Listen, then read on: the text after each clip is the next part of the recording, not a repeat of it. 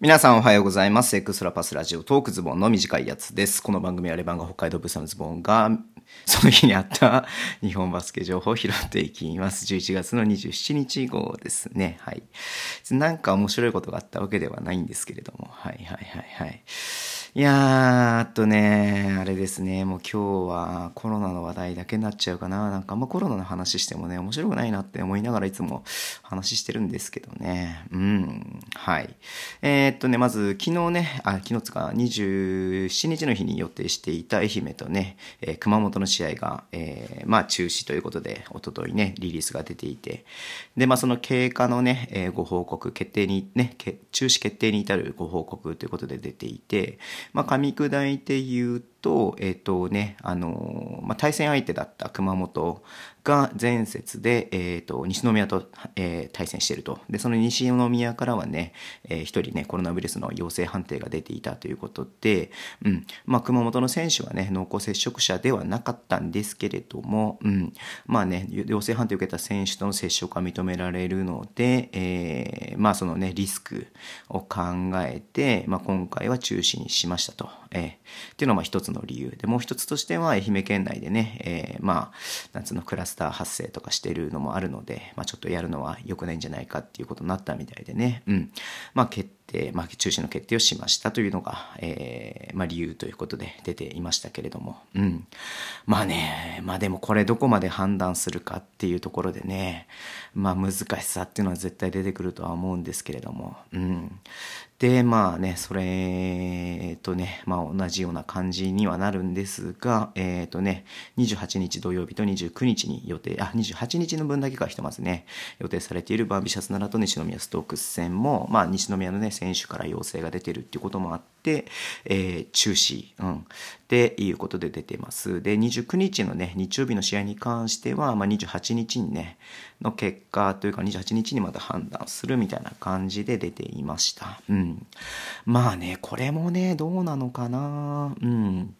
まあね、ちょっとどこまでこうやっていくかっていうことになってくるとね、そうするとね、あの実際に出た秋田のね、野本選手からも出ましたし、えー、この後話そうかなと思ってますけど、3位のサーディ・ラベナも出ましたし、えー、ギャビン・エドワーズもね、千葉出てるので、まあその対戦相手のね、チームがやるかやらないかの判断をね、もうやらないっていう判断をしなきゃいけないみたいなね、感じにはなっちゃうようなね、えー、事例が、判例がね、出てしまっているので、うん、まあ難しさがちょっとこの後も出てくるかなっていうふうに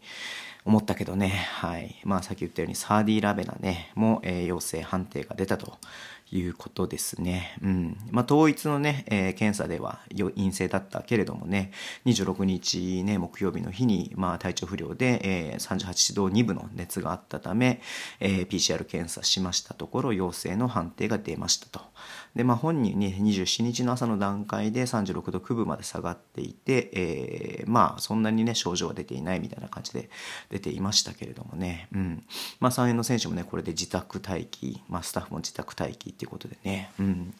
まあ3円に関して言うとやっぱ山ちゃんがね、やっぱりこれでチームがね、チームがね、みんな揃って、選手が揃って、やっとね、このバイビーク明けからね、まあ、ね、ちゃんと、ちゃんとって言い方おかしいけどさ、うん、まあね、自分たちのバスケができるっていうふうに意気込んでたのをね、僕はやっぱり近くで聞いていたし、知っていたので、まあこのね、ちょっと状況は、まあチームとしても悔しいだろうなっていうふうに思いますけれどもね、うん。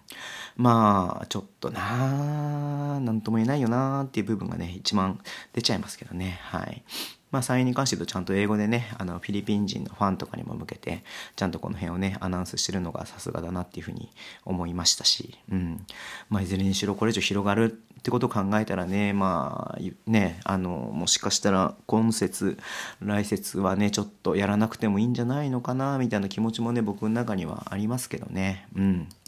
まあ、チェアマンもね、コメントを出していて、あまあね、なんか、どうします、こうしますっていう決定のね、コメントではないんですけれども、まあ、予防ね、対策をしっかり引き続きね、やってくださいっていうことをね、あの、ご協力お願いしますっていうことでね、出てましたんで、うん。まあ、今の段階では、まあ、どうこうするっていう判断をするのは時期そうかなっていうふうには考えてはいるとは思うんですけれども、ね、これで消化できない試合が半分以上とかってなってくるとね、ちょっと考えなきゃいけないのかなっていうふうに思ったりとかもしますし、まあ、無観観客は多分やりたくないんだろうね。うん。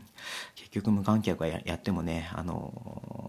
お金がね、やっぱりかかるだけっていう風になっちゃうと思うので、うん。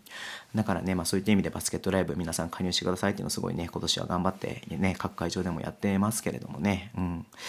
ね、そういった意味でちょっとね、僕たちがこうバスケを楽しむっていうことがもちろんね、すごく、あの楽しみたいっていうね、気持ちはわかるんですけれども、まあそこをね、こうどううまく乗り越えていけるかなっていうのも少し課題だなっていうふうに思ったりとかもしました。はい。まあ、コロナの関係はそんな感じかな。うん。まあ、一つね、ちょっと今日ビッグニュースというか面白いニュースがありましたね。えっ、ー、と、河村ゆきくん、東海大のね、河村ゆきくんが、えっ、ー、と、3円、3円なんで3円なんだ？まあ、3円にいたんだけれども、楽天ね、楽天。うん。楽天とグローバルマネジメント契約を締結しましたっていうことで出ていました。はい。まあね、大学バスケやっていて、まあ彼の中でどういうビジョンがあるのかわかんないけどもね、まあ一説によると、ね、教員免許を取るためみたいなね、親から言われてるからみたいな部分もあったようなね、ニュアンスの話も聞きますけれどもね、うん、グローバルマネジメントっていうことは、ね、世界に打って出るっていうことだと思うので、うん、まあもしかしたらね、こう NBA とね、やっぱ楽天はね、もちろんつながりがありますんで、まあなんかそういうね、まあサマーリーグみたいのだったりとか、まあそういうところにね、入ったりとか、ね、あの挑戦しに行ったりとかそういうこともねするのかなっていうふうに思いますけれどもね、うん。まあ、ちょっと何とも言えない部分がありますがまあね NBA っていうことを彼がね視野に入れてるのであれば間違いなくこれはプラスになるね契約だと思いますんで、うん、大学バスケもねあと10日後とかに始まるんだよね、うん、それもね、まあ、来週か。来週末に始まると思うので、うん。まあ、そういうのも含めてね、まあ、ちょっと注目もう、まあ、嫌でも注目される選手ではあるとは思うんですけれども、えー、注目していきたいなっていうふうに思っています。はい。まあ、そんな感じかな。ちょっとコロナの話ばっかでね、なんかあれかなっていうふうには思いますけれども、うん、まあ明日ね、えー、試合があればまたそれはそれでね、楽しみにしたいなっていうふうに思っています。はい。え